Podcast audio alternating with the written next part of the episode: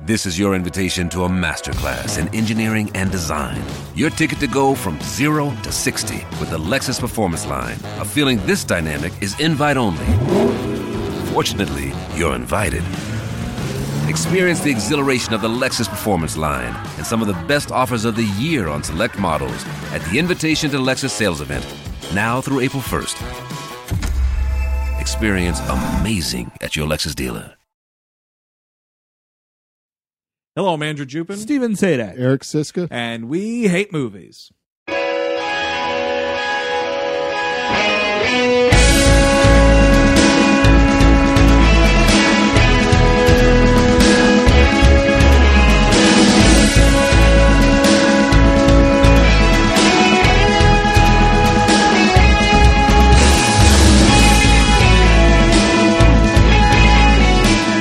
Hello, everyone. Welcome to We Thank you for tuning into the program this week. Uh, I am excited to be bringing Gary Busey back to the show. We are talking about 1992's Canvas, directed by Alain Zaloum. It is the single most Canadian art heist crime thriller I've ever seen. And you know, a lot of people when you, uh, Andrew you left left out a big hint like Busey's coming back. A lot of people started tweeting like all these things like, oh, what about Rookie of the Year? And what about you know this other movie? And I wanted to be like, no, no, you never heard of it. No, no, no, you never heard of it. Yeah, stop stop thinking of movies you've heard of and start guessing about movies you've never heard of. See if you can do that. Think about movies you may have dreamed about. Wait, this this wait wait. People don't know Canvas. Didn't grow up with Canvas. This is a film. It's an independent film, and clearly it was a thing where you know they got so much. they got an independent viewer as well. one one guy opening day. yeah, uh, you know it's it's clearly a thing where we're spending a lot of money to get Gary Busey to be a part of our movie. Then we're kind of spending a little bit of money to get John Rhys Davies to also be in my movie, uh, a- a- and then it's just a bunch of Canadian people you've never ever heard from again or before. And here's the thing: we all rode the wave of independent cinema in the '90s, and there were a lot of non-actors taking the screen, and you know, just either being just fine, like a lot Doing of whatever they want with it. like a lot of the people in those Kevin Smith movies are just total non-actors, but they deliver their. These are the worst non-actors I've ever seen on screen. Now, now, Steve, you didn't finish your sentence there. You, they they delivered their lines. That's what you're saying, which is kind of funny. You're talking about delivering lines. Yeah, you yeah. blew your line, but your your point was these people are actually giving performances. Yes. They're saying their lines. They're speaking in complete sentences. These actors, and and again, folks, it's a podcast, so I'm air quoting with my fingers. Actors in this movie, they're just flesh puppets. I mean, it's it's terrible. Did I just make you hungry by saying flesh puppet? Eric? well, hungry in a different way, but. Ah, I mean, they're awful. Th- these guys, and you know what's kind of weird? This was one of the only times I've ever found IMDb user reviews or like internet related things about a horrible movie to be like really super forgiving. Like one of the reviews was talking about this guy who's like the main character of this movie, and, and they're like, this actor totally brings it to this film. And I'm like, were you watching the same canvas that I was watching? Because that guy is terrible. but it actually says there review by this actor. Well, that's the thing. So it, it's it basically it takes uh, Gary Busey is an art. He's an art. He's a uh, He's art like- curator. I yeah, guess. he's like a. I think he like runs a gallery. Yeah, he's an art. He's an art dealer. Yeah, he's an art dealer and he's a crime dealer as well. a vicious crime dealer, Oh, he's really cutthroat, man. and his muscle is John Rhys Davies, which is just It's the- amazing. It's the, flabbiest muscle you can ask for. Fat old Sallah. Oh, or Professor What's His Face from Slider. Oh, I can't even think of it, but yeah. He's the only, like, literally. Could you imagine being on a set and wishing you were working with Jerry O'Connell? Could you just? Oh, well, at least Jerry, Jerry gets the blocking right. We're gonna be here all fucking day. O'Connell can get it done in two goddamn takes. Man, I would love it if it turned out Jerry O'Connell was this like smash professional actor. He had to be. I would love Jerry O'Connell and and this solo in the in a bar together talking about like how Hollywood doesn't appreciate them and how they just don't get it. Oh, I appreciate John Rhys Davies. I just don't appreciate Tomcats. They've got a big thing from Variety the day after Sliders opened, like it was a th- like like a theater production. Like, oh no, it sunk. they were up all night smoking Yeah, cigarettes. exactly. I watched a lot of that show. I watched a ton of Sliders, man. I watched none of Sliders. Really? Not Yeah. even. It, it was Nope. like the X Files Nope. lead in. You never just got. You never got to Fox a little early on a Sunday. I then I just changed it because I was like, I'm not watching that. Not yet. Switch. So he's the muscle, and you would you would think if we're if we're gonna sink so much money into Gary Busey, who was nominated for an act, uh, nominated for an Oscar, and John Rhys Davies, who's a you know a very recognizable face and a- Yeah. a good actor in his own right. They one of at least one of these two people would be the main star. Like the Yeah, but you're right. But it's probably a thing where they could only get Yeah. him for so many days. So it's like, all right, I Gary Busey, you're the villain now. You're the villain, and you're, you're honestly you're an absentee villain, Mm-hmm. is what you are. So we start the film. Gary Busey and John Rhys Davies are they they've we they've just call him JRD from now on. JRD. Yeah. Yeah, I can do that. They have stolen um and this is this is my art history kicking in. It's a it's a it's a it's a it's a Willem de Kooning painting of girl on bicycle. Or a girl on a bicycle. oh, so that's why it went missing. what why? No, because Gary Busey stole it. Oh, yes. I don't think it went missing in real life. Well, no, I know that's yeah. oh, I see. Uh, I, I live in the world of canvas. I don't know if you know that. You were so enraptured in it. in my reality, that's been stolen by by Ozzy Decker, art thief. I would love it if you actually ran into Gary Busey and you ran the other way. Oh, it's a criminal. Oh my god, it's Ozzy Decker. I bet a lot of people do that. You see John Rhys Davies in Subway. Aren't you dead? Spoiler alert. he Spoiler died. yeah. alert. Fucking- Wait, wait, spoiler alert. He's oh yeah. no, no, he dies in the movie. so they've stolen this Willem de Kooning and this fucking nerd who's gonna buy this painting is like coming up all tough to them in this like in this like warehouse parking garage type thing and this guy is hilariously just like getting ready for this art deal and he starts doing all this blow there's an amazing shot of gary busey looking at this guy doing cocaine and he does like a bug-eyed like wow that's a lot of cocaine and he just and because Gary Busey's an amazing actor, it's all in the eyes. He's like, "Wow, that's a lot. Your heart might explode." and he Gary Busey's there to deliver this painting and get his money, and now the guy says, "That looks fucking ugly." That's not the oh, that's not the painting I uh, told you to steal. yeah, you know, de Kooning was an abstract expressionist, so it's clearly it doesn't look exactly like a woman on a bicycle. You know, Well, yeah, exactly. Well, I guess what did he do? Just get like an art catalog and just of just titles? It's like get me a, wo- a woman on a bicycle. yeah, exactly. It's like, dude, you you asked for, and Gary Busey, even though he's this like criminal, is he's very right. He's like, look, you asked for it, bub. You know, like. Give me my eighty thousand dollars. He's like, listen, this painting sold for over one million dollars. You're getting it real cheap. Uh, well, well, can't you just put it back where you got it from? he does say that. he does, yeah. Well, the best part is he offers Gary Busey coke, and only in this fantasy world does he not accept it. it's like not when I'm working, bub. That's gonna boil my mind juice. If my gums recede anymore, I ain't gonna have any more gums left.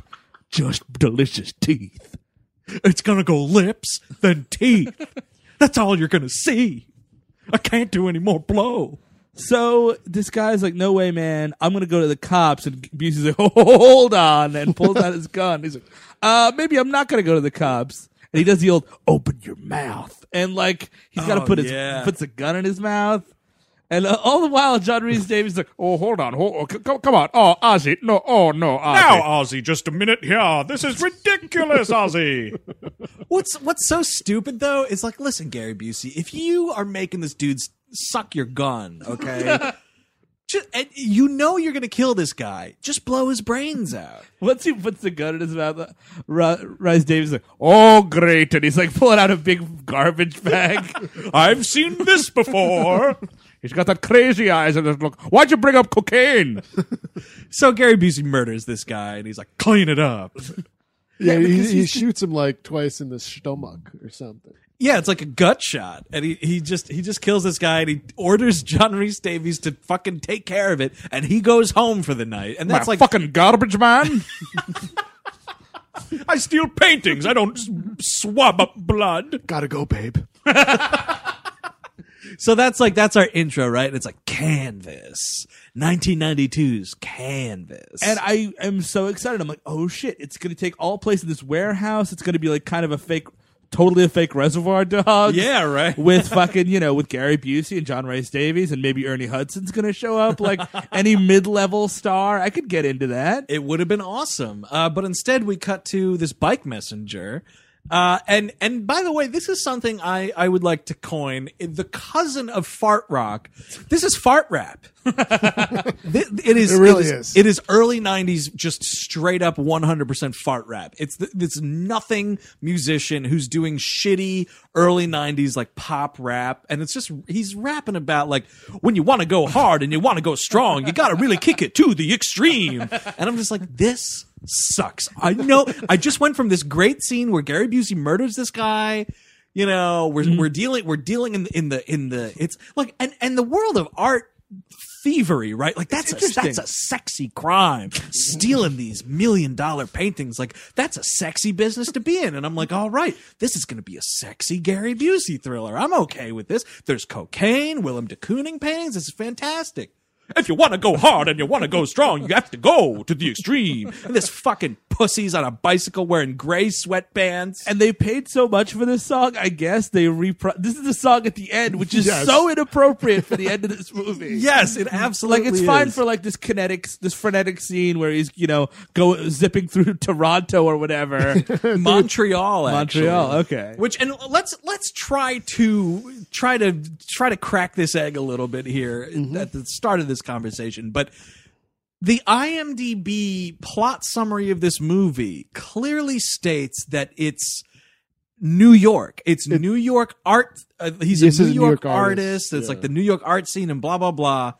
But it's wrong. It's and, it's all wrong. It's to- all clearly Montreal. and well, Amazon Video at least like got it right when they're like, "No, it's not New York." Let me just, they're like, "Oh, let me use that, but let me take that out." Yeah. it's not. Well, because I mean, they don't even do the fake thing that movies like this would do. Like you know, Rebel in the Bronx will like cut to like stock footage of the Empire State Building, Right. And then we're on the street in fucking Montreal. Yeah, exactly. No, there's there's nothing. But when I watched it the first time, I was like, this is really confusing. But the other part of it is the guys who play the two main the brothers, the main characters. So we have an artist and then this bicycle messenger who's like the fuck up, you know, Fredo Corleone, like this younger brother. They're kind of just trying to fucking do like a New York thing, but it's kind of getting messed up because there's a Canadian thing happening, and it's just Hey man, give me some of that marinara sauce. Mamma mia, this is a real crime caper. Oh, hey there. Keep stirring that sauce, will you? Jeez. It is, yeah. It, and there's there's levels of awfulness in, in the Canadianness of this because because the the bike messenger, the younger brother Tony, Yes. much worse. Oh, he's the he's the worst actor I've ever seen. and the and the Canadian accent on this guy. I don't know if anyone here has uh, watched uh, any Kroll show, but Wheels Ontario. it- Yes! that's what it is. Which is amazing because this guy looks like a mentally challenged Nick Kroll, and he, it's just this real. Oh, hey there, brother! Don't get me in trouble with the mafia. He's so clearly not all there, and like it's they're trying to do this like Pope of Greenwich Village thing. Yeah, you're which is just a scummy fucking ripoff. But like, because this guy, the backstory is this fuck up brother. They haven't talked to each other a long time because he's such a piece of shit. He stashed drugs and his in his artist brother's house, and his brother went to fucking jail He for did- a year. He did jail time. Yeah, jail time because this idiot left a bag of drugs around and it's like and then when you hear this guy talk about it like you just want to punch him in his in his blank stare face because he's just like oh you know i've done a lot of growing up since then johnny don't you want to take care of me like Ma said? oh fucking shoot me in the My God, face I think this is almost turning into like the episode we we, we said we'd never do on the room.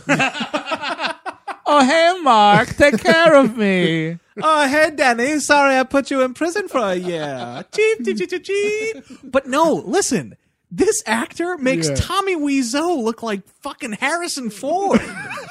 He makes him look like John Rhys Davies and his mastery of the English language. Don't forget I'm in this movie, gentlemen.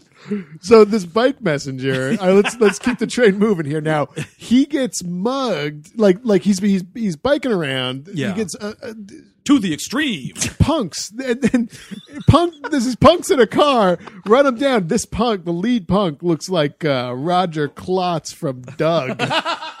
Holy shit, he totally What with his green skin? well, no, no, but he's got the red. He's got the same haircut. He's got the leather jacket. Yeah. Hey there, funny. My parents are divorced. See what that led to? hey, remember how stupid it was when they brought Doug from Nickelodeon to ABC Oh, and Roger man. Klotz was rich for no reason? Yeah, they just didn't want that shit anywhere near Disney. That was the most botched thing in the world. Yeah, that was a botched transfer of a television You show. changed those voice actors. I'm taking off. I, maybe I will watch Sliders today. No, it was like transferring it to Nickelodeon from Nickelodeon to ABC is like when fucking uh, Jeff Goldblum tries to transport that fucking baboon in The Fly. it just comes out all wrong. Yeah. What came back was not human. Yeah, it did not live long. All right, so this guy gets mugged by Roger Klotz. And he's working for the big mob boss, who's the second worst actor. And I mean, it's a photo fucking finish. and he's the second fattest actor in this movie compared to John Rhys oh Davies. No, no, no, He's- no, no. he's He's, bigger than- fatter. he's he's bigger fatter than no, John Oh, I, I've looked this guy up and down for a while now. You can tell he's fat because here's the thing: it's like sometimes this this fat hides on you. He has, he's got his big belly, and then down where his crotch should be, because that's where my eyes go. Giant second belly, Yeah. belly crotch is where you you you know. Oh, that- so he's he's got a fupa, does he? yeah, And I keep that shit clear. Clear for fucking. I, may, I may be overweight, but I've always been able to see my cock. John Rhys Davies defending his obesity. this guy looks like, and I mean, this is for all the wrestling fans out there, the guy that used to own ECW. Dude, I'm, I'm looking at a picture of Paul Heyman right now. And he Oh. fucking looks exactly like him. Wait, I gotta say, I'm trying to pull it up on my phone to show you. This is Paul Heyman. And if you don't know Oh my what God, Paul Heyman does. looks like, this guy, and the problem is, it's not just fat guy. It's fat guy with ponytail, with want- long, stringy ponytail. Yes. And this guy's it's it's greasy mm-hmm. and he's totally fucking bald. It's kind of like a skullet going on. Yeah, it's a Paul Heyman, is what it is. it's really gross, and you know, and he's. I don't he know. He's he wa- rules Montreal with an iron fist, I guess, because Yeah. he's he goes up to the guy. You know, he's pissed off. He doesn't believe that you know he was mugged. Obviously, why would you? Because this guy's a world class piece of shit. Now, here, le- now, Canadian listeners, our, our our friends to the north, maybe we're just totally ignorant on this. Is there a strong Italian mafia population in Montreal? We all hate movies at gmail.com. What is the Italian mafia situation in the great city of and, Montreal? and what accent do they use?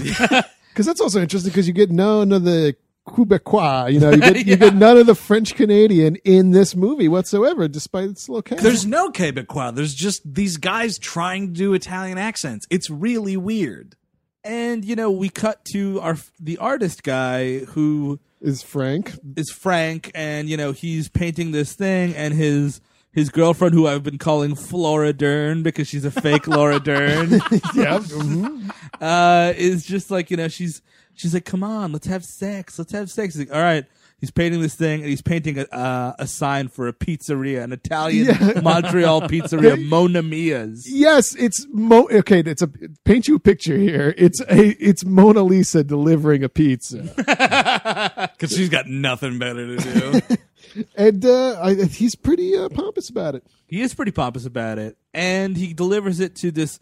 His, this pizzeria kind of comes to nothing in this movie. Like you think it's gonna be well, because something. Well, it just- because the owner of the pizzeria is kind of a character, and then like there's another like It's like a Don Corleone, but Montreal version, who's dining in the restaurant in another scene. This the restaurateur is calling this Frank guy when trouble goes down. Like Hey, your sign's broke. Trouble's going down at the pizzeria. Call me back.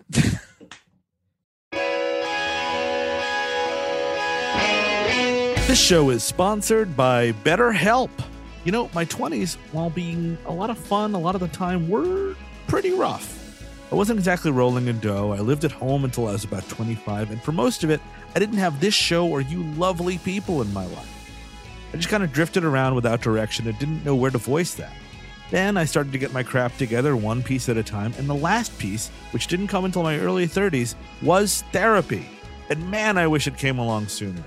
Ever since I started sitting down with a licensed therapist, I've had a place to voice my insecurities and try to fashion plans to help me achieve my goals. So that's why I'm thrilled we're sponsored by BetterHelp.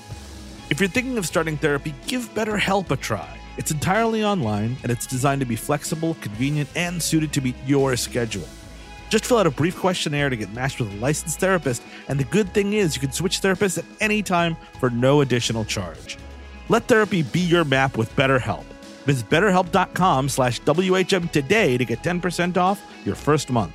That's betterhelp, H-E-L-P dot com slash W-H-M.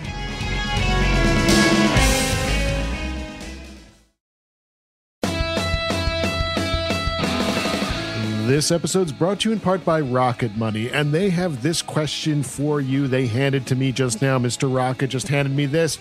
Do you know how much your subscriptions really cost? Most Americans think they pay around $80 a month on subscription services, but the actual total is closer to $200. If you don't know exactly how much you're spending every month, you need Rocket Money. Rocket Money is a personal finance app that finds and cancels your unwanted subscriptions, monitors your spending, and helps you lower your bills all in one place. And with Rocket Money, you could lower those bills without resorting to having bean dinners every night of the week. You know, you have those bean dinners to try to save some few bucks, but if you were monitoring your spending with Rocket Money, you didn't necessarily need to eat every bean dinner. So find out what all the fuss is about. You know, over 80% of people have subscriptions they forgot about, like the Stars app. Don't get me started.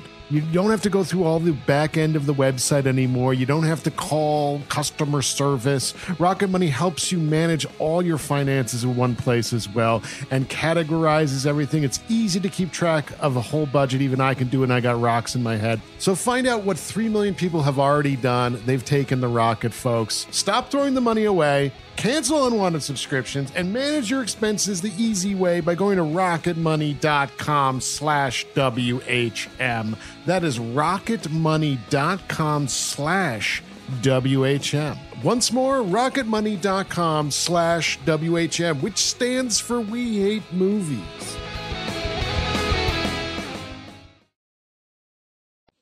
So, much to Frank's chagrin, he's torn back into the world of his brother because we are, and his fuck ups, because we are just ripping off the Pope of Greenwich Village, in case anyone was wondering. Yeah. He's just going to make a mess and make this guy clean it up. And he he's 40 grand deep to Paul Heyman, which is really, you know. You do, you do not want to be. That was Taz's introductory contract. wow. Dude, one, I have not thought about Taz in like 10 years. Two, is Taz dead? no, I think he's still doing. I think he's doing still doing WWE stuff. Is he really? He was an announcer for Good a for while. him. Yeah. I, I mean, I have not watched wrestling in like 15 years. I don't know like what the fuck's 10 going maybe. on. Yeah. I got no idea what's going on. So the whole thing is like he's got this art show coming up, right? And it's like Frank's big art show where they're opening up their loft to you know for people to come in, maybe buy the art. Well, you know, we'll see what's what. yeah. and this fat guy shows up at at the you know at the, at the show and he's looking for this younger brother because i guess the whole thing was like the the fat guy was getting drugs delivered to him and that Yeah. that's what was in this idiot's bag when he got mugged by by Roger Plotz. Klotz. Klotz, I apologize. so he's like oh yo where's where's your little fucking brother i'm gonna beat his ass you know and, you know He it's, demands to speak to speak to him outside, and like he has to tell his uh, girlfriend, like, "Hold on, I got to go. ta- I got to have a shady conversation with uh, a man so big I can actually be in the shade." This guy, by the way, our, our leading actor is losing his hair. I mean, admirably, but losing his hair. Uh, He's fighting the good fight, but we're on we're on the back You know, I stretch just, of I this just, battle. I just realized what a knockoff he was of Elias Koteas. he, do, yes, like, he Yeah. looks like a very poor man's Elias Koteas, who Yes. is. Like, That, that's thing. that- That's what I was getting at. Is the beginning of this scene. Like Flora Dern's like, hey, there's a lot of eligible guys here to her like spinster friend, and she's like, you got the hottest hunk in town, and I'm like, no, she doesn't. no, Montreal's a big city. Guaranteed, there's a ton of hunks out there. And Elias Koteas is a good looking guy. Like he's like a, a weirdly attractive dude. This guy's mm. just ugly, man. You know why? Because Elias Koteas has a fucking spine. like this character is just like, oh, you know, I don't know what's going on here, fat guy. I can't tell you what's going on. Look, I'm just painting pictures. Can't you see? he's like, I'm gonna fucking kill your brother. And then I'm gonna eat him. nom, nom, nom, Yeah, it's fucking Jabba the Hutt. Dude, in in deep with Jabba the Hutt. Fucking. Sorry for dropping my shipment of spice at the first sight of an Imperial cruiser. even I, even my art gallery gets boarded sometimes, or something. Yes. And he, co- my favorite line is he comes back and his girlfriend's like, "Hey, what's going on? What did that mobster want with you?" He's like, "Oh, nothing." She's like, "Hey, we're out of beer." He's like, "There's more beer behind the couch." He said he's got a stash. My stash behind the couch. It's like you live in a loft. I can see your couch. How are you just putting things behind it? That's not a stash. You just put something on the floor. And she, she can't see this. Yeah, did you look behind the couch, lady, or what? And there should be a countdown because it, there's many long expanses between when Gary Busey is in this movie, and I really feel like there should be a little clock, like you know, like Get, uh, a, get a little teeth clock going. yeah, like like a pop up video kind of thing. It's Every time it comes off, it's like Or, four or more like a or like a warning thing, like a little little chatter teeth come up in the corner, like yeah, it's like ten minutes till I'll be, teeth. I'll be back in ten minutes. Like what, what you would need to know, you you know, you could put your 3D glasses back on. you can oh, you still got time to go to the bathroom. Man, those totally obnoxious partial 3D movies. Fuck that. That was The- that original, uh, not the original. Uh, Superman Returns was a partial 3D movie. I remember seeing that and like being like, Yeah. all right, I guess I'll put him back on. Yeah, it was totally obnoxious. Like I don't like 3D movies, but like at least now we can just leave the glasses on the whole fucking time. That on and off shit was really distracting. So so the whole thing is then the phone rings and this is the the the the phone call from the restaurant that's like you better get down here there's someone you might want to see kind of a thing and it's you know he's like oh I got to step out for a little bit and she's like she's like well what if someone shows up and is actually interested in any of your paintings he's like "Mm, I'm not going to count on it so I'll be back in a few minutes Don't make me laugh on. I'm having a hard day. so we'll, we'll, have another party on another Saturday. yeah. call it an art opening. yeah. And he gets there, and his brother's like, Tommy, I'm sorry. And he's like, Oh my God, you're the worst fucking brother in the world. I didn't mean to do it, but I did it.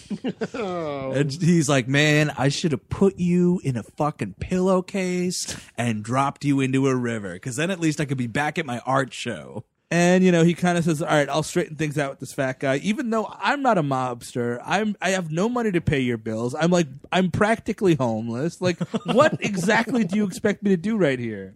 And it's awesome too because he's like, in another one of this dude's amazing line to deliver. He's like, Frank is like, "Oh, you fucked up, you fucked up, you idiot! You what? Are you, what are you? You're on drugs again?" He's like, "No, I swear I'm not on dope again." It's like, dude, you might be on something, man. You're just doing the guy from fucking American Movie now. oh, hey there, we're gonna do some acid now and get, steal a painting. Oh, all the surge.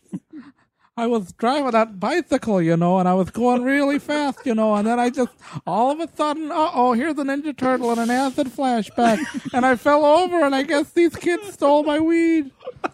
Then I, I legitimately met Paul Heyman from the ECW. no, Frank, I'm serious. I met Paul Heyman. He was here. We split a case of Surge. And then I asked Paul Heyman if he had any acid, and he said no. So now I owe him a lot of money. Long story short, I owe someone $40,000 and a six pack of Surge. Jesus Christ. this movie, man. I mean, it's the it- movie that does it to you. I think we found the one. So he goes back to the art opening, and he's like, and luck as luck may have it, famous art dealer Ozzy Decker is there. Fucking walks in like he owns the place, man. Oh yeah, he strolls right in, doesn't he? It's awesome, and that's that's you know Gary Busey, man. No matter the movie, he is giving a commanding performance. He is always giving hundred and ten percent. and you know what? I actually really enjoy this performance because he he sells me that some of these art these paintings are worth a fucking damn. You know what I mean? Like, Oh, yeah. which are terrible. And he's like, you know, I really love the chaos of this one. It's Your brushstrokes, it's just, it's just absolute madness. Absolute madness. the, the canvases aren't big enough for you. Oh, that uh, that's the best thing. I mean, listening to Gary Busey be an art critic, he's selling me on it, man. Yeah, it's always, it's always, you know, it's that old improv thing of like play, you know, the highest intelligence. Even if you're making it up, make it sound like you know what you're talking about. And Gary Busey is being totally convincing in this bullshit art criticism. And he's, you know, he's like, Why don't you come down to my, my, my gallery tomorrow? Uh, I- I'd like to sell a bunch of these paintings for you. And the guy's like, the the best part of this whole scene is the guy is just like, oh, you know, that's uh, really great, man. Thanks a lot. Also over here, my girlfriend's got some photographs. And Gary Busey just stares at this dude silently for five seconds and goes, Well, I'll see you tomorrow. not interested in these shitty photographs. Flora Dern's like, okay, I'll just. and it's great. He's like, uh, sorry, I couldn't get him interested in your photographs. And she's like, oh, that's all right. Guess I'll just throw him in the garbage.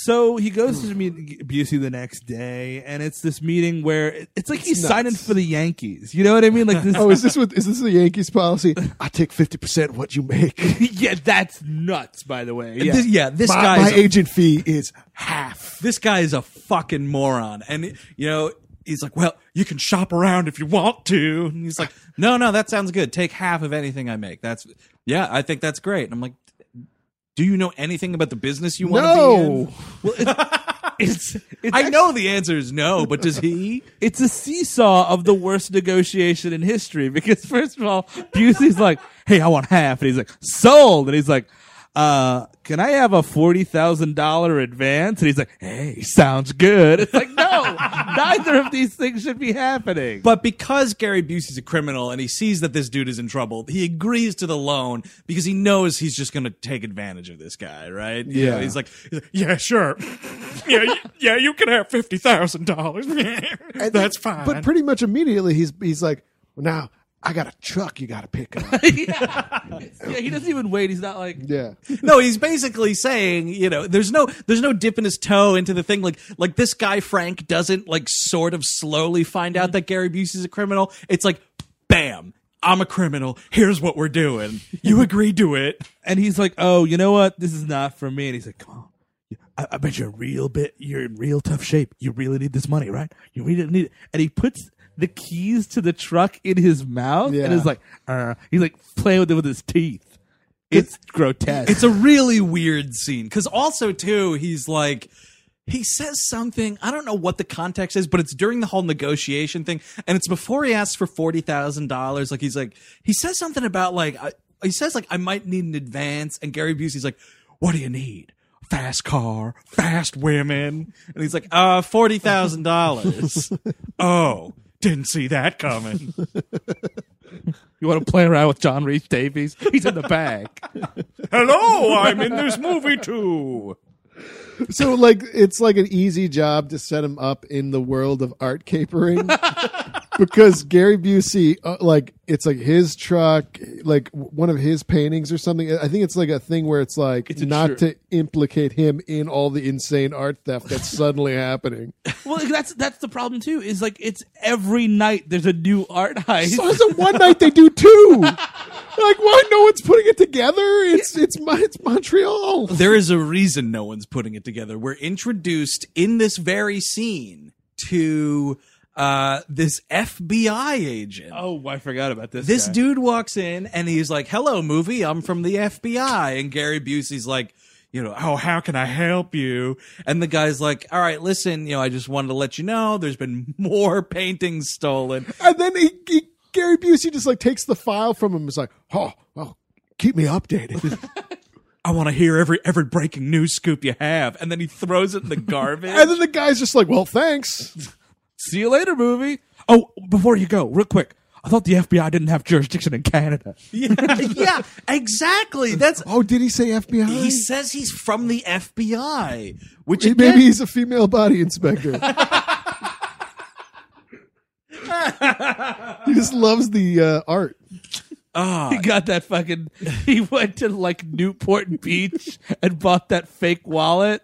that is this, this season there was a such an amazingly written joke on an episode of Archer where he's he ta- Archer talks about having a female body inspector t-shirt and he, he says something like uh, you know I got it on my trip to Myrtle Beach and I'm like yes Myrtle Beach is where they fucking make those t-shirts like it was just such a perfectly tuned joke I was like oh I love you Adam Reed you're the best Yeah, it's a great show. so yeah, this this FBI guy just comes and goes, and that's the end of him. He never comes back into the movie. He never makes waves. You know, he's not hot on the trail of Gary Busey. He's not even cold on the trail. There is no trail. He he goes to the end of Movie Town. Speaking of things that should be in the movie but, but aren't, so he's like, all right, it's to be, you're to strike at midnight. You got to knock out the guard. It's not to be too difficult. You know, he, he's overweight. You, you, you knock out the guard. You, you stash the car. And he does all this, he says all this stuff. And then the next scene, the guy's just driving the truck. Like it all happened. Don't, you don't want to see that heist. Done and done. Yeah. yeah, it's look. The movie isn't that long, but it's like that seems like a pretty crucial scene, right? The the scene where like this guy is committing his first ever crime. Yeah. It's a real turning point in his life. He's clearly hit rock bottom. He's trying to help this mentally disabled brother of his that just keeps fucking up. You want to see that scene, director. It's not like I'm mentally disabled. It's just that I've done 41 hits of acid, and when you do that, you lose a lot of brain function. So he pulls Gary Busey's truck into Gary Busey's garage. yeah, and the cops are none the wiser by the Mission accomplished. Gary Busey like gives gives him the money. The guy's offended that it's not the forty thousand dollars. Which you know, good. On, Gary Busey's right here to give him only a grand for this. Yeah, he's like, look, you really didn't do that much. You just went and picked something up and drove it back to this garage. So now, see, he's got you. You got to taste the action. You Yeah. got a little lick of that ring. Now you want more, n- right? So now he's gonna like he's gonna tr- get this guy going with him for a few weeks here, doing all the art capers. Well, Gary Busey says to him, you know, at the at the end of a week or at the end of two weeks or whatever it is, you will have your forty thousand dollars. It's just not like a one time deal. Oh, I just realized something. I guess that's Canadian dollars. I mean, it might be. But you know, then again, someone from the U.S. Treasury could come into this movie with the FBI agent because this movie has no idea what fucking city it takes place in. The King of America shows up. oh my god, with that with that golden scepter of his. That's the next art heist. No, so he gets, he meets up with John Rhys Davies. He's like, "This guy's your valet. He's gonna teach you everything about art heisting." And John Rhys is like, "Oh, hello." It's like he's kind of a little disappointed in the fact that he's still being like number two to Gary Busey. when he introduces uh, our our character Frank to John Rhys Davies, there's a totally hilarious continuity error. It's like the office scene is you know, Gary Busey's got like his his golden Gary Busey locks. But then when we cut to this scene where the heist is about to happen, all of a sudden Gary Busey's got like brown hair in this one scene. His hair is noticeably darker than it normally is for the rest of the movie. I gotta dye my hair again. We're doing the box for Buddy Holly. It's coming out on VHS. They're do- okay, that makes sense. I'm not going to cut my hair or nothing. I'm just going to put a hat on. Oh my god. Oh, Gary is falling on another motorcycle, everyone.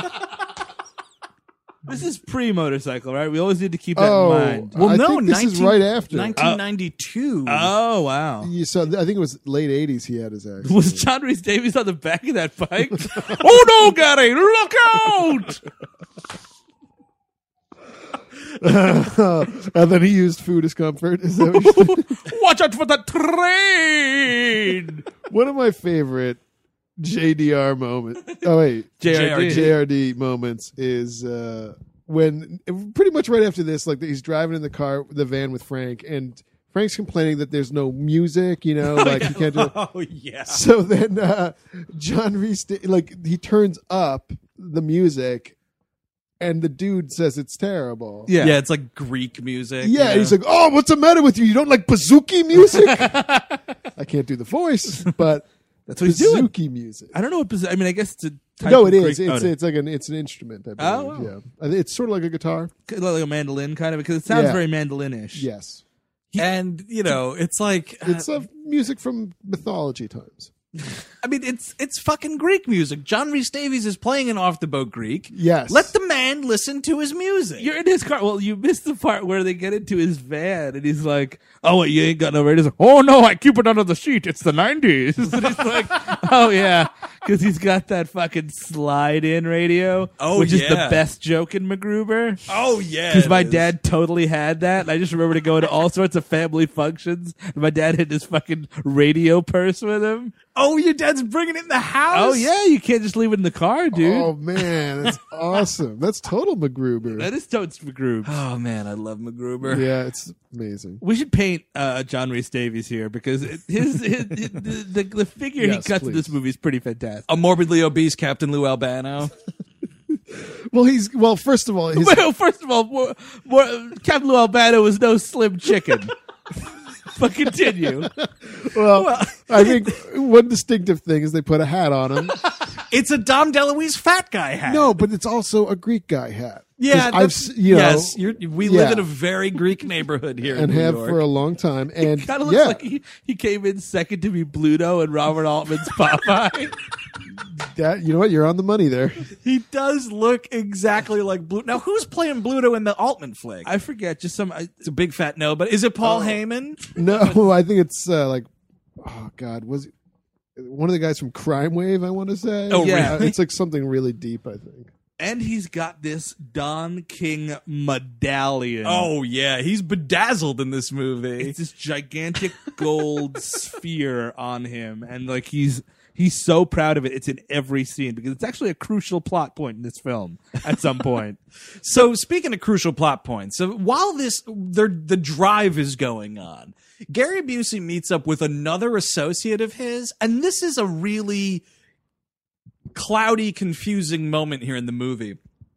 But so it turns out John Reese Davies has had another partner on these heists, and it this it's this bald guy. He kind of looks like Sean Penn and Carlito's way. yeah And you know, uh, Gary Busey's like, now, uh, my friend uh, JRD tells me that when you went on the last heist, you got caught on a security camera. And he's like, uh, yeah, but it's only one security camera, so it ain't no big deal, you know.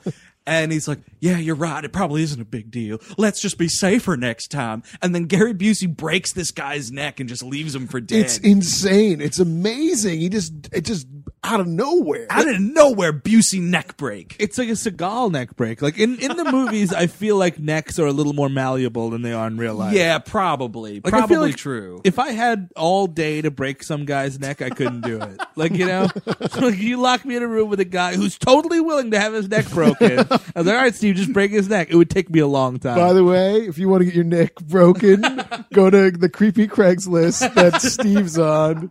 Put up a little ad. Steve will, Steve will try. but it's one of those crazy neck breaks too, where like he's kind of got him in like a, a backwards headlock. Mm-hmm. So like Gary Busey's facing forward, and this guy's like bent over backwards, and Gary Busey's got him by the head and does a, a just like a like he's jerking it up till this dude's own body weight breaks his neck. it's horrendous. It's amazing. And the funny thing is, he calls him Michael in this scene. And I'm almost positive later in the movie he's referred to as Brian. Like it's just it's like that big of a fuck up. Oh, probably. So not only are you doing two heists in one night, you're doing two heists and a murder in one evening. Like, dude, the cops have to be at your door. I'm sorry. It's a small enough town. You're only working in the it's not like you're doing, okay, I'm gonna I'm gonna go rob this art piece and then ro- rob this painting and then you know, go steal drugs from the, the Cubans down down the street. Like, no, no, you're you're you're, you're working in a crime wave. You're like the Joker at this point. Everyone knows what your next move is going to be. Yes. So it's like that's like the first night of criming, you know, and he explains like I I'm gonna need you a lot more times he gets he the, the second thing that they pick up, not that it's super important, but it's kind of hilarious, is this uh, photorealistic painting of a Native American, Oh yes, yes. which is amazing. only important because the next day. Because John Rhys Davies was off that day, and they they, they couldn't find Busey. It's a scene between him and his girlfriend, and he's painting the Indian on her back. Yeah, that's uh, really stupid. Yeah, what a what a giveaway. What I wanted to mention about uh, this the second robbery that they do that night though is they're robbing uh, this like old museum or something that doesn't have much security or something like that, and they get out of the car and the guy is like. Wow, this place is really old. It's creeping me out. And John Rhys Davies tells a ghost story. he tells he tells an honest to goodness 100% Canadian ghost story. And then it just cuts. Like you expect him to be like, I'm just fucking with you, Frank. and he's like, and then they say, spirits come out at night and I'll walk these grounds. well, let's go break into this museum. and he just saunters off. And I'm like, no, no, no. You got to tell him, uh, John Rhys Davies, come back. You have to tell him you're fucking with him. You just, you just legitimately told a ghost story if you walk away. Also, old pro, don't put the willies into your fucking ro- your like You're noob. He's the worst at trying to train this guy for anything. He's just terrible because, like, when he's being really cautious around the Native American painting, like Rhys Davies is like, "Oh, you can just take it off the wall." just rip it right off the fucking wall. Five finger discount. What if John Rhys Davies, somewhere in the back of his head, right? He's like, this guy's trying to, he's trying to replace me. He's trying to get Gary Busey to replace me. Well, I'll show Gary Busey. I'm going to make this guy a shitty trainee and he'll be terrible. And then I'll have this job forever. He's just like, oh yes, ghost stories. Rip it off the wall. Clap your hands while the security guard walks by. Now, what you want to do is run into this police station with your gun out. he does he's like suicide by cop, and he just walks away. As the bullets go, he walks away, puts his little Greek fisherman hat back on, throws a net over his shoulder. Lights his pipe. Yeah. Oh man, he does have a pretty sweet life in this world. I would like to be an old, almost retiring art thief. Yeah, it probably wouldn't be that bad. No, it it'd would be probably great. be kind of bad, but it would be not that bad. Yeah, you know, you just you know, you got to skip town. I mean, I'm not going to say that I'm not going to look like John Rhys Davies in 20 years anyway. Speaking of other stories that John Rhys Davies tells, he's like, talk, they're, this is after they've stolen this Native American painting, and they're they're making the drive back, and he's talking about like how easy it was or something like that, and he's like. He, the guy's like, you call that easy? And he's like, Well, yes, of course I do. You should have been there when we robbed Trump's place. yeah. And he's like, "What? You robbed Donald Trump?" and again, that's why I'm like, "Oh, okay, New York, right?" So then, because this movie has no fucking idea where it takes place, later on, he says something about like that was easier than the time we robbed Onassis. And he's like, "Now wait a minute, you told me you robbed Donald Trump. Now you're saying you robbed Aristotle Onassis?" And he's like, Oh, Onassis Trump, I robbed them both. and I'm like. No, you didn't.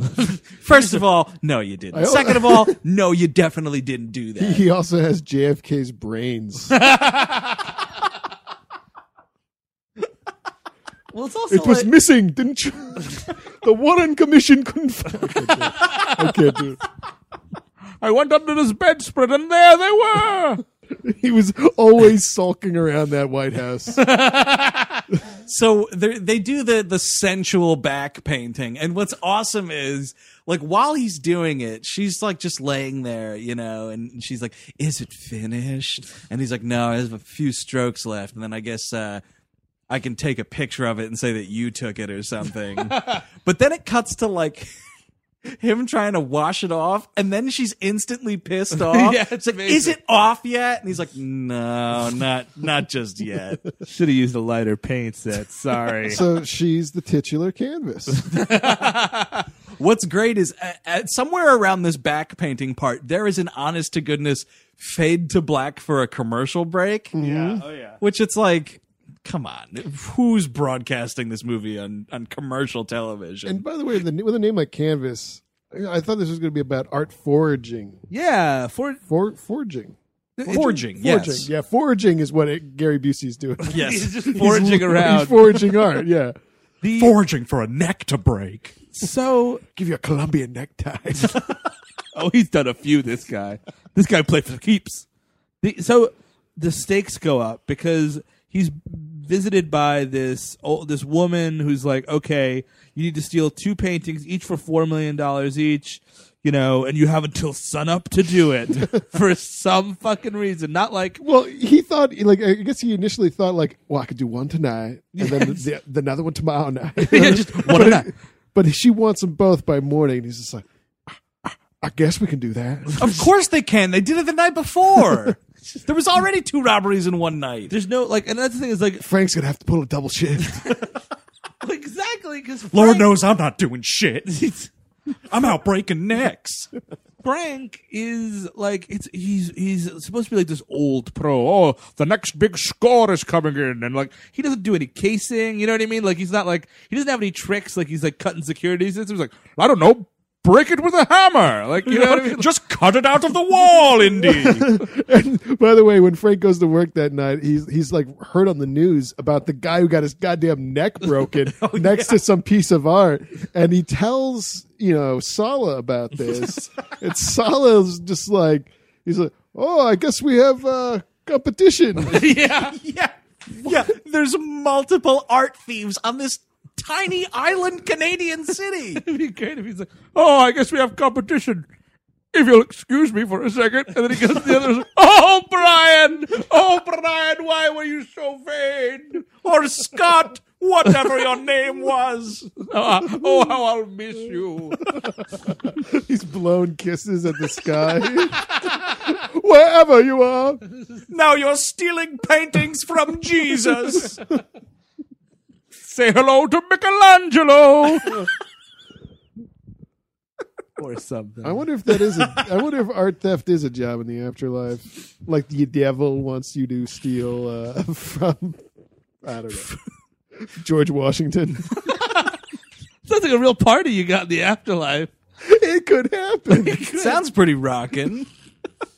So at some point in here, betwixt all the art thievery, uh, it's we're going back to this fucking fat guy Yeah. to sort of like show like he's like I got whatever it is like Like five grand or so. He's got like 10, I think at this point he's got 10 grand because the next one was worth more. I think he's done Yeah. like 12 crimes in two days at this point.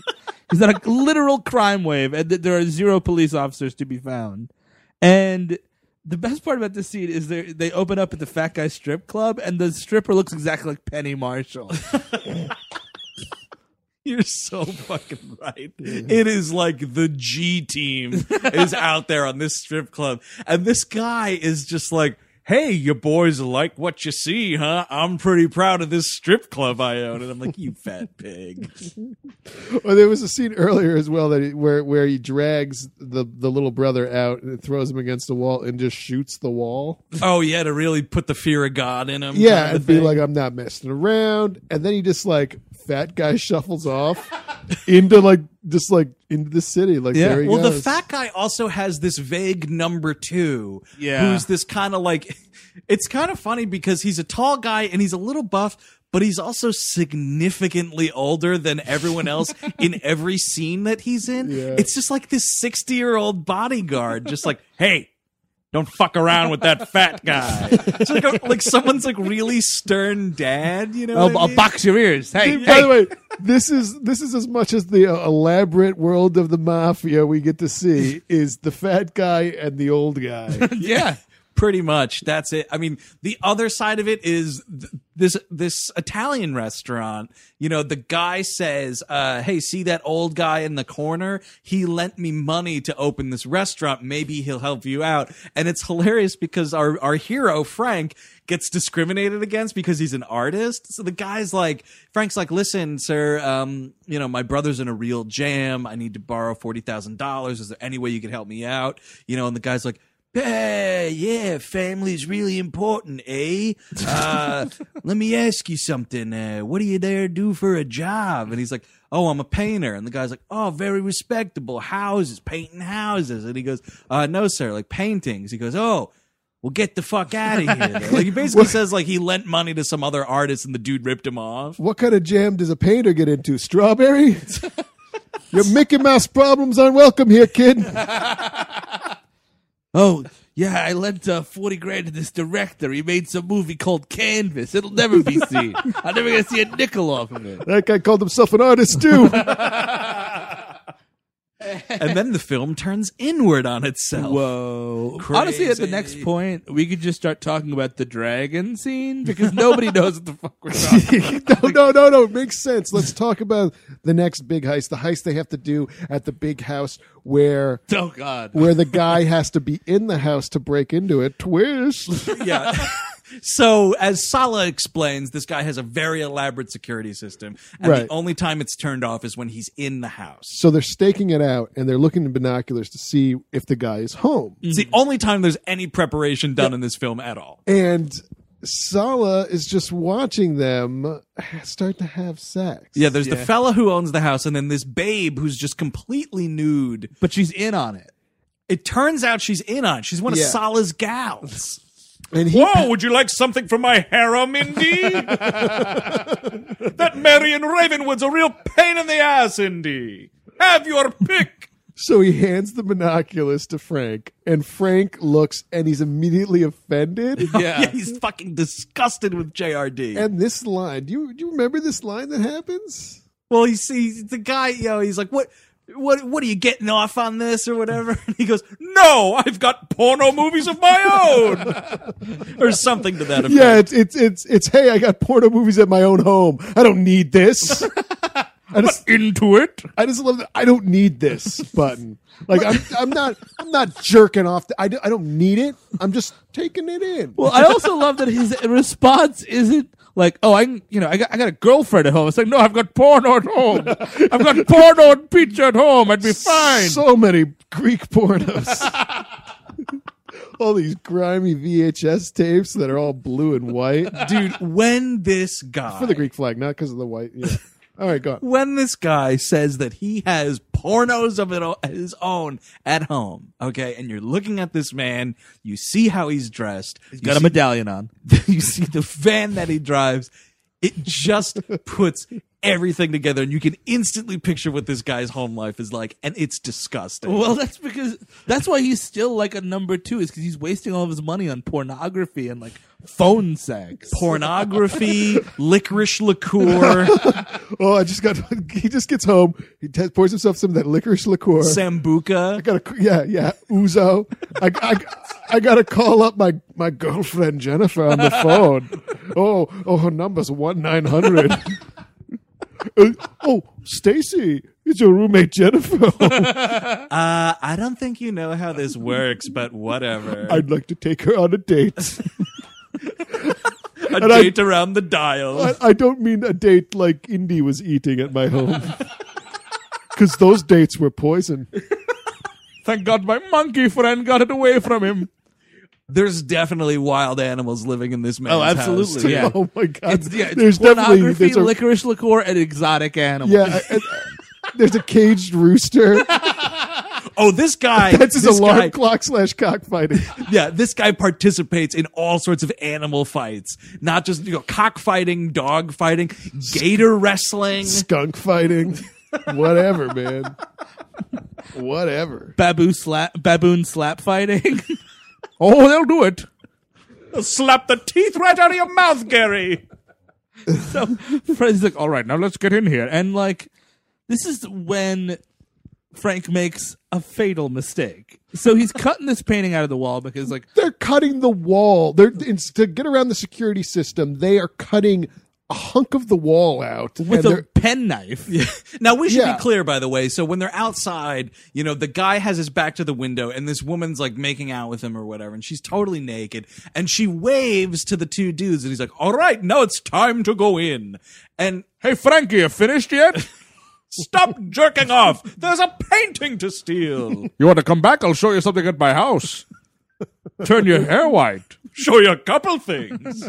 I have a two bedroom apartment, I do. and I live alone. you can have the run of the litter. I'll to- take you to my dark room where I don't develop photographs. so the, this woman gives him like a thumbs up, and they go into the house, but it's like the way I'm imagining this this is laid out just by like the way the the the, the film is cutting around these rooms. It's like this guy is fucking this woman in one room, and she's she's like really overdoing it volume wise Sure. to cover up what's going on in the other room. But they're like literally just around the corner. Yeah, Yeah. they're It's like, right there. This dude is definitely hearing everything that's happening. Yeah, I mean, you're. I I feel like you're even in the throes of ecstasy. You're like you're very sensitive to outside noises. What the fuck is that? You know? Well, at one point, Frank knocks over a bottle of champagne, and the guy's like, oh, "Hey, what the fuck? Something fell." and, and within that moment, we reveal that he's recording the sexual encounter. oh yeah, he's making some pornos of his own. This yes, guy there is a there is a TV and VCR running, baby, and you got and he- and I was just thinking like this this rich guy whose whose house this is in like five years is going to put in that VHS tape and start doing his stuff, and then he's going to get to the point where like, all right, I remember when uh, oh that noise that I thought was uh, something falling over. Oh, that's when my I guess I guess his life was ruined in that. His, his painting is stolen. Yeah. Oh. Oh. Yeah. Oh, see, now we're fucking. We're fucking. We're fucking. Now a priceless artifact is being stolen from my Do you house. think he would edit that out? Two VCRs together. yeah. No. Then you have to do the tape to tape edit, and that's a lot of work for a homemade porno. just hemming and hawing and like going into it, and he's like watching the tape, and then he hears, "Oh my foot!" And the guy is just like, he's just kicking himself. He's like, how did I not hear that fat Greek man yelling? no, he's he's also hearing him just eating in the kitchen. Frank, we got time to play pool. Oh, John Rhys Davies is definitely using the bathroom in this mansion. Hey Frank, what's the mustard situation in there? it is, it- but that is the level of unprofessionalism because this is so. So then they they get to the the painting and it's just like a, that security system. So Solid just cuts it off the wall. And then he just clips a bunch of wires. Like it's not even anything. Yeah. like, well, well, first you have to cut it out. Oh, now Oh, I'm going to cut the blue wire. See, it's easy. There's also a great line like like walls are so weak these days. Like oh, back in Greece, made out of stone, everything. oh yeah. it's ancient. Eh, oh, the stone that that the ancients put down. I lived in the Colosseum, I did. You I ever tell you about the time I tricked Hades to get my sister back? That's toad is in Greece. Did I ever tell you about the one time I walked straight into hell? Oh, the, the stipulation was I couldn't turn around or I'd be stuck there forever. then he got exiled by Poseidon. Throw his Greek ship was thrown against the coast of Montreal. I beat Athena in a sewing contest. So they get this painting Oh, I guess out. it's Neptune. Sorry, I think I was using the Roman version. Ah. so they get this painting. you know what out. made me think about that, Andrew? What's that? I was like, oh wait, the Neptune Diner. They believe in Neptune. Okay. Oh, yeah, you're right. Actually, see, New York City landmarks. It helps out Yeah. whenever you, you know, just when you least suspect. So that's where I get my all, all my mythology from. Greek diner menus. So he, this guy finishes and realizes some fat guy's eating a sandwich at his at his kitchen island there. well, at first he sort of like he finishes and he walks out there like, ah, I finished. Time to appreciate my art. what? What? What? What? yeah, it's a real like. Oh well, don't you know, baby? After every fuck, I gotta go out and look at this painting. I'll be right back. Pause VCR. And he goes out, and Rhys Davies has the drop on him, and he gives him like a, a Kirk Hammer punch to the back of the head, and he drops, and he's got a gun in his hand. And Rhys Davies is like, "Let's get the fuck out of here!" And he doesn't take the gun. No, which no. he certainly. I'm sorry. he thought the slider portal was opening. Come on, Rembrandt Jones, let's go. It's the only character's name I remember is Yeah. that dude Rembrandt Jones. but it doesn't. Yeah, exactly. Like, I'm sorry. I'm not a Quinn Mallory. That Quinn was Jerry O'Connell's name. I'm not a seasoned professional criminal, so I don't know. and even I would disarm somebody I, I knocked out. Like just Oh, oh, I'll take this gun. Hey, guess what? I could sell this gun later or something. Why not? You're stealing all sorts of stuff while you're there. Then you're you're making out like a literally like a bandit. So he's walking out the door, and the guy kind of does a Mitchell. It's like, "Hey, what?" And he gets shot in the back. And it's awesome because this dude is completely naked, just firing at Yes, this that's something we forgot to mention. He is nude the entire time. the entire time. Which I think it's one of the only cases I can recall in a motion picture where a a dude appears on screen, Yeah. and his only screen time he's just nude all the time. He's naked the first time we see him till the last time we see him. Maybe he doesn't naked. believe in clothes. Maybe he's like a nudist as well. Well, I mean, he, he's clearly living in like an eyes wide shut mansion. That's- oh yeah, Just, yeah. uh, This mansion out in the middle of the woods. All sorts of weird shits going on. Royce Davies knocks him out. He's like, "Hold on, I'm going to go to the bedroom." Hit eject. Thank you. You see, I have porno movies at home. I collect them this way. so Rhys Davies is, is shot in the gut or like on the side or He's something. shot in the back. is okay, and you know it's like, uh, let's get out of here, Indy. You know, and you know he's like, you have to drive now because I'm almost paralyzed. And they speed away, and by and oh, the, By the way, Frank also fucking face Yes. plants onto the painting they're stealing, and it just screeches against the pavement Yeah. for, for like two feet. totally tears this canvas. It's fucking useless. So that now the whole thing is is completely useless. They did this for nothing. An elaborate vandalism. But he brings the painting anyway. They get into the van. They drive to Gary Busey's shady garage. And Busey's not having it. He's ready to kill everybody. He's definitely ready to kill. He he kind of is. They kind of love each other. Uh, Ozzy and Frank here. Yeah, well, there's it's a not long term Frank. relationship. Ozzy and- Ozzy and John Rhys Davies. Johnny character. Davis character. But- Sallah, please, Yeah, Sallah. Sallah. I apologize. And um, but he's ready to kill Frank. He's like, no, no, it wasn't the kid. It was me. I, I've gone soft. By the way, I'm bleeding to death. Can we hurry this up a bit? Oh, and and is and uh, How Gar- long to the next slide? Gary Busey has taken he, uh, Frank's girlfriend. Uh, what was it? Not Laura Dern. Flora Dern. fake Flora Laura Dern. Dern, yeah. She's been taken hostage. Obviously, because that's the only reason she's in this movie is to get kidnapped eventually. Right, and you know it's you know it, it's a it's a kidnapping that they instantly show up, so it's kind of even It's, it's sort of nothing. nothing. It's like they're revealed to be kidnapped right when you find out that they're kidnapped, so it doesn't matter. yeah, exactly. But before the kidnapping happens, you know, John Rhys Davies is like, "Well, I can't go to the hospital. They'll call the police." So Gary Busey has like, as as all criminals do, there's Yeah. a mob doctor, Of course. on the side. But I guess Gary Busey was last to shine, sign up for like the mob doctor hiring conference because the guy that he gets is a veterinarian who's addicted to heroin.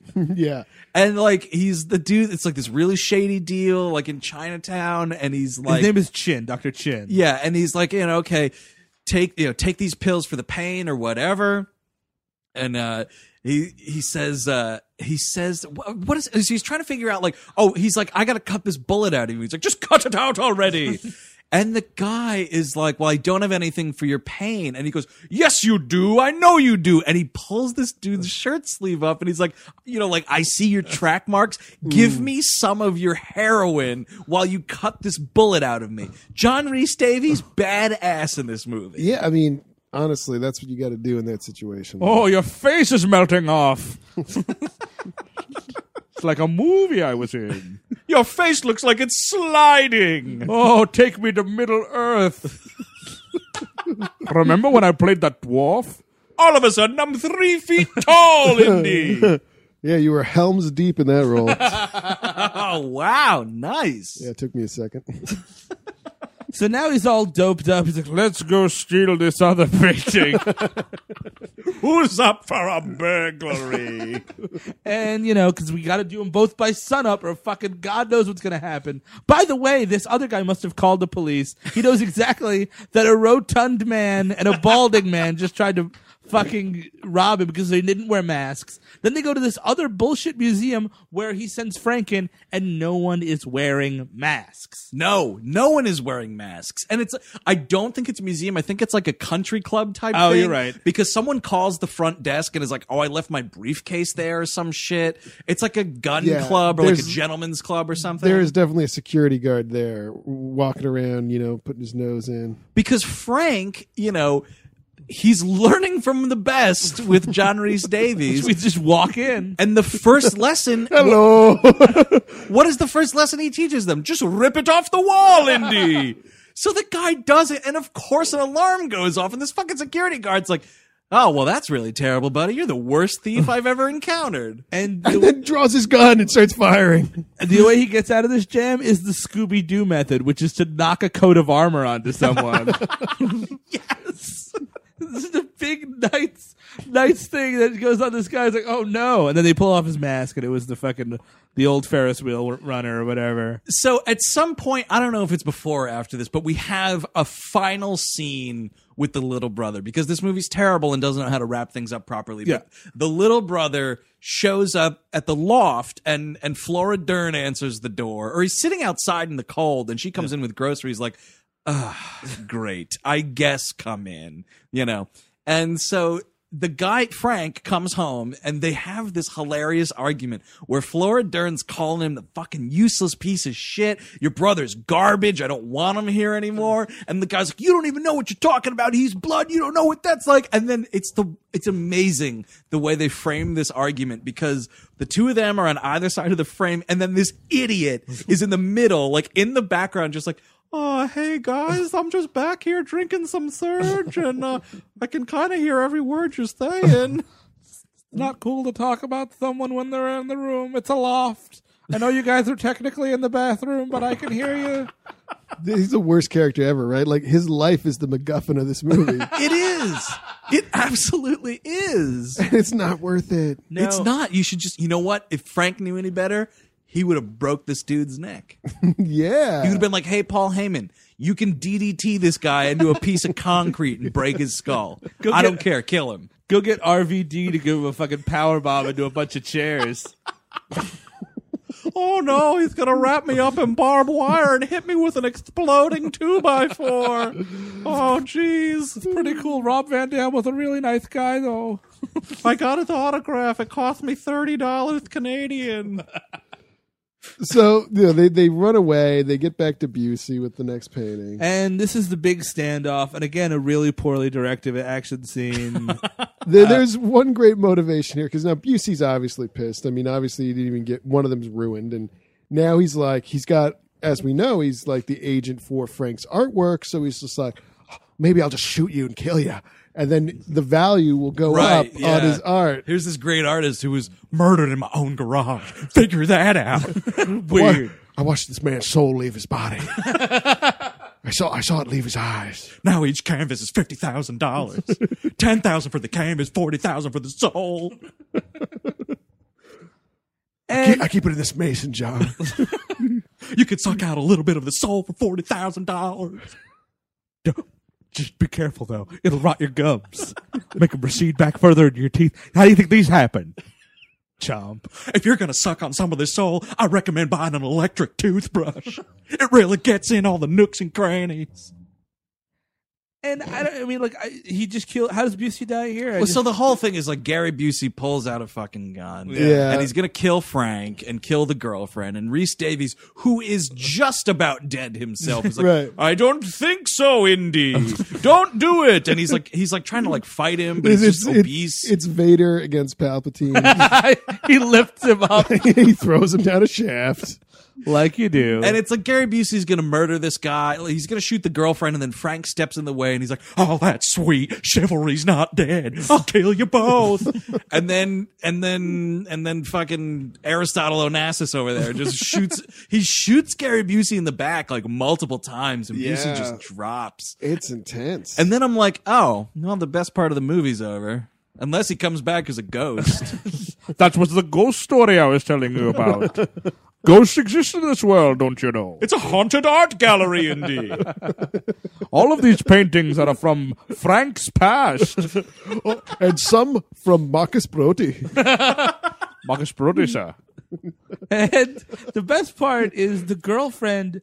So she was pissed off. She's like, you know, you, you're doing crime again, blah, blah, blah. I can't believe this. You're a piece of shit. He's like, no, it's just my brother. And then she gets kidnapped. and like, they're like, well, we got to drive this fat guy to the airport. And she's like, come the fuck on. oh yeah, it's awesome. Like she tries to leave him. yeah. Uh, at, at one point, I think after they leave the airport, like they leave Saul at the airport, and she's like, "You know what? I am done with this. I'm gonna go take some pictures or something. I'm gonna move out of this loft. Like you're done."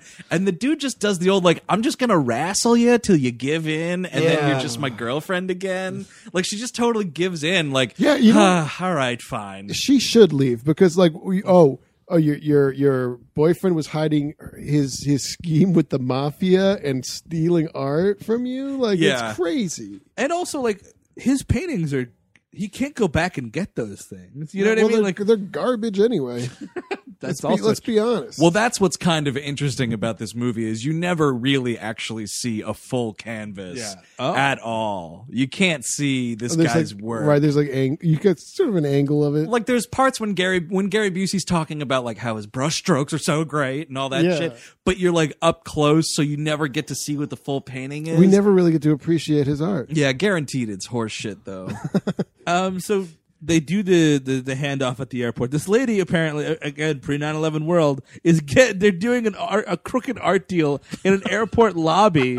well like and at, it's like at the a plane. gates It's right by the gate. Yeah. It's like they're like loading a plane just out of frame, and this woman walks in, and yet he's somehow able to get this wrapped canvas like just into the airport. Oh, let me just uh, help you with that canvas. Let me put my gun away. Uh, and, uh, oh, hello, hello. Uh, Oh, I'm bleeding everywhere. Don't mind me. oh, it's an airport. It's like a bus station. Hold on, let me just pop a few more of these heroin pills. Delicious. Yes, his magic Chinese Yeah. heroin pills. He really wants to get you know a mile high here because he's also he's gonna take a flight to to buy some Greek villa on some island. Oh, we have, and this is This- obnoxious. yeah. It's th- one of these things. This character is talking about the entire movie. Oh, after this one, I'm gonna, I'm gonna retire. I'm Yeah. gonna buy a villa in Greece.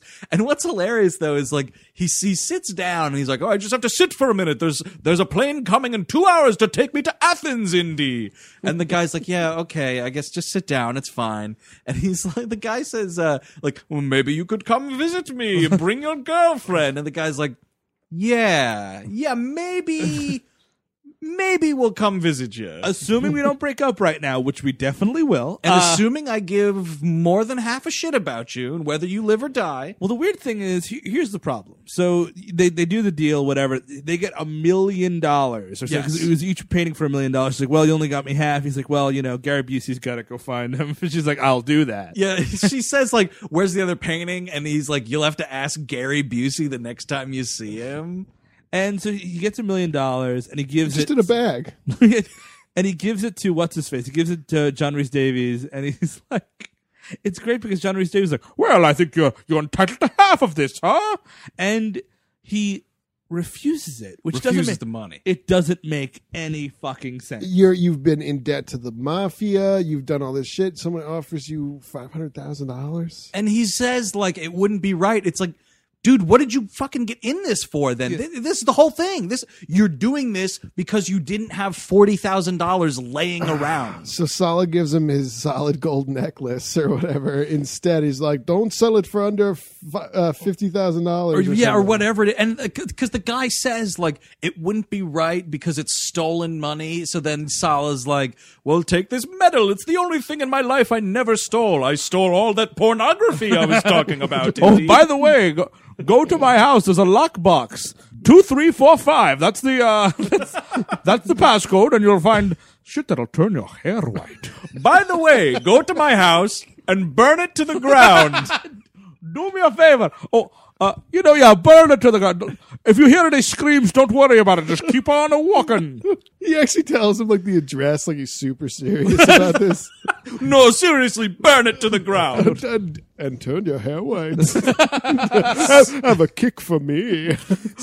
Well, the best part about this is he goes, he's like, well, what about your back? He's like, oh, don't worry. He takes out a pill box. He's like, I've got Dr. Chin's magic pills. And he puts Indiana Jones and Dr. Chin's magic pills, by the way. That's the sequel I want. There's Him and be- getting smashed on heroin. There's gonna be a whole lot of racism in that story, Yeah. guaranteed. if Steven Spielberg's touching it. So, you know, whatever. He's like, all right, well, nice knowing you, Sallah. Thanks for the medallion. You sure I can't interest you in $500,000? One more time, because uh, may I remind you, Indy, I'm bleeding to death internally while I sit here. Speaking of which, he sits down, he dies. It's a real one-two punch. Some Ass hits yeah. the seat, heart Uh, stops. and like you know, the camera starts to you know pan up a little bit. It's kind of kind of artful. And some little snotty kid's like, "Hey, what's this gross bag? Mm, yeah, throw it in the garbage. And- there goes your money." Because no, you know what that is, dude? Oh, I know That's a clever screenwriter right there. And then a child, a nameless child, enters the frame, picks up the bag, looks at it. Well, it's just a bag. It's not a bag with a dollar sign on it. It's not a suitcase, man. It's just a bag. Right, And he- man. He takes this bag and he just throws it in the garbage. And you know what, man? No one's gonna ever find out about that money. Everything they did was for nothing, man. I'm a fucking genius, man. Let's be applauding and snaps. That was Quentin Tarantino Jr. I mean, again, it's just terrible. it's just a bad indie 90s crime Yeah. caper. And like, Yeah. why wouldn't you take the money? I'm sorry. I really, I Just really take cannot the get a- money. It's found You've money at already that point. com- you've done the crime. Do the money. But I want to see the scene where they get home from the airport and this fucking loser is just still sitting there like, So, hey guys, did you have a good trip to the airport or what? Did you uh, solve all my problems? Because uh, I'm solving my own problems right now with a couple of tabs of sweet, sweet acid. yeah, yeah. Here's this gold necklace, and then it gets stolen by Roger Klotz. Yeah, exactly. He Nice give- one, funny. And he takes it. Oh no, not again. Now there has to be a canvas too, don't you know? I'm still in debt to the mafia. And, uh, hey guys, you notice anything different about me? Yeah, I don't have any thumbs anymore. They came when you were gone so long. They got impatient, don't you know? yeah, that's worth reminding everyone. They are still in debt to the mafia. They they only They paid are- off ten grand. Yeah, they have thirty grand left. That's that's a couple of arms and legs. And the vig, I mean, I'm sorry, and like you know, in yeah, four, there's, there's definitely a vig in this situation. in three days, it's thirty five grand. So like, really, the the, the profitability here, and where Just the fuck are you the going to get forty five grand for a medallion? I, I- do you know where to sell a medallion, Eric? I don't. Uh, the Diamond District, maybe. if in fact this movie takes place in Manhattan and you can find a diamond district. I don't know if Montreal has one. Maybe they do, maybe they don't. You know what? A, a medallion that smells like a John Rhys Davies, by the way. It's been around my neck for 40 years, Indy. oh, this is greasy. We can't do anything with this. Get out of here. But that's the other thing is like this guy, like what's bullshit is just because JRD saves this dude's life at the end of this movie, all of a sudden they're best buds and he fucking loves this guy Yeah. whatever. You don't know anything about this fat old man. He's a fucking lying, cheating professional thief. Yeah. He could still just be, you know, screwing you out of how much money. yeah, exactly. It's made out of tin. take the million dollars. And the only reason he doesn't is because this screenwriter thought it would be more clever for a faceless kid to throw it in the garbage. It'd be great if, like, you know, he's like, "Oh, what a noble man! Here, take my medallion," and he leaves, and he sits down and he dies, and the guy's just like, and he comes back and he takes it back. I knew he was gonna die. Like he's he really looked at, de- at death's door. Now I got the whole million. and That's you know smart. because this is this is it's an art crime film right and uh-huh. not art because they deal in the art world it's an artistically thought about and written and and and filmed movie but so it's like john rhys davies is dead and there's this overhead shot and it's like we're gonna back up a little bit we're gonna back up a little bit more and then we're just gonna fade out extreme to the extreme. Got a turbo on your bike, and like that dumbass fucking fart rap song starts again. And I'm like, you just artistically faded out on this dead anti-hero thief guy. Where are the violins? I don't, I don't care. I'm, some guy's telling me about he's got turbo on his bike, so I want to hear about that now. Oh, that's from my rap album, To the Extreme. I'm the living dream. That's why he's wearing that giant golden clock. I'm a hype man in Public Enemy. oh shit, here it comes. I'm Feta Flav. Man, I would love John Rice Davis to be the fucking hype man in my rap outfit. Because he'll hype people up, man. oh, he'll get he'll get everything going, but he can only work for like the first five minutes of the set, and then he's just got to go sit down. yeah, a big fat guy exhale. And then, and then he dies. I, I think the- Right when, he, right when he sits down after hyping you up. when that kid, by the way, like the, the moment after he throws the bag in the garbage, like the mother comes up and she's like, "Jimmy, we have to go." Ew, a dead man. And like he's like, "Ew, get away from that fat dead corpse." it's ridiculous.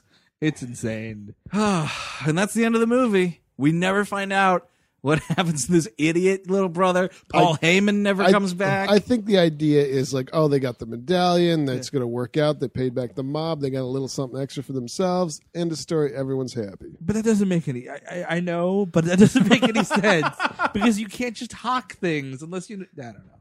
it's, I mean, I could have used a Gary Busey funeral. oh yeah, where like it's like the art community has Yeah. come out to mourn the greatest art dealer Montreal's ever seen. He was supposed to be one of the best. yeah. I mean, he said that, but he was supposed to be one of the best. Would anybody recommend Canvas? I wouldn't. Uh, it's a bit dry for my tastes. It's a bit slow. There's no cool super action. Like if I want a nine, if I want a '90s crazy ar- ca- artistic caper, I want like cool colors, like a bad Killing Zoe kind of a shitty movie. There's a lot of bad colors in Or- or Killing a, Zoe. a squat. Is that no? I'm saying it wrong. Basquiat. There we go. Squat. What? I thought it was chocolate syrup. or like you know like cool music you know good it just doesn't fit any of those molds and there's no good action i I- it i love sitting down with Rice, rhys davies for almost two hours but not that much No. Uh, actually, I would recommend it. It's not hard recommend. It's a soft recommend. Uh huh. because it's it's just pretty dumb as we've gone through it, and it's just just seeing two cinemas heavyweights, Gary Busey and and and uh, Sallah, go up against each other and stuff. I, and, and then all the Canadian talk. I mean, you know, I mean. Don't don't stop what you're doing, but if you find yourself in a position, sure. I mean, I would say it's not a recommend, but like if you are really curious into checking out a huge train wreck, nothing about this movie works. The biggest problem with this movie is there's not enough Gary Busey. No. like it's that it's the the chattering That's- teeth countdown clock we talked Yeah, about. that's the problem with every movie, though. That's you know, it's the problem with Gravity, with Twelve Years a Slave, with Yeah. Philomena. There's mm-hmm. just no Gary Busey in any of these movies, and somehow they're getting nominated for awards. Get out of town. I don't get it either, man. But I mean, he is the the absolute best part of this movie because, like we said, he gives 110 percent in everything he does, and it's I I personally don't think it's worth it. But I mean, these two brothers are the worst actors I've ever seen. It's just everyone's the worst actor i've ever seen it's really f- phenomenal it's like an an it's like an art movie where they're making like anti-art or Oh, something tha- that's the point, right? Oh, yeah. Yeah. So okay. Oh, wait, now it's it's it's brilliant. I yeah, it's a hard recommend now. It just got it, it went from soft to hard. That sounds like bullshit, Indy. Hey, I don't need this. I got porno movies at home. That's Canvas from 1992, directed by Alain Zaloum. If you want to get a hold of us and find out more information about the show, check out the website, WHMPodcast.com. Like us on Facebook and follow us on Twitter. We are at WHM Podcast. Subscribe to this show and Blame It on Outer Space in iTunes. We're also on Stitcher Radio. Wherever you get our shows, rate and review them if you please. We would greatly appreciate it. Like we said at the top of the program, if you haven't gotten it yet, check out our app or our Bandcamp page. Side Order of Sleeves, WHM on screen, Animation Damnation. They're all there and ready for the taking. Clue for next week Damian Lewis. Damian Lewis, Homeland's Damian Lewis. That's the clue for next week. Until then, I'm Andrew Jupin. Stephen Sajdak. Eric Szyszka. Take it easy.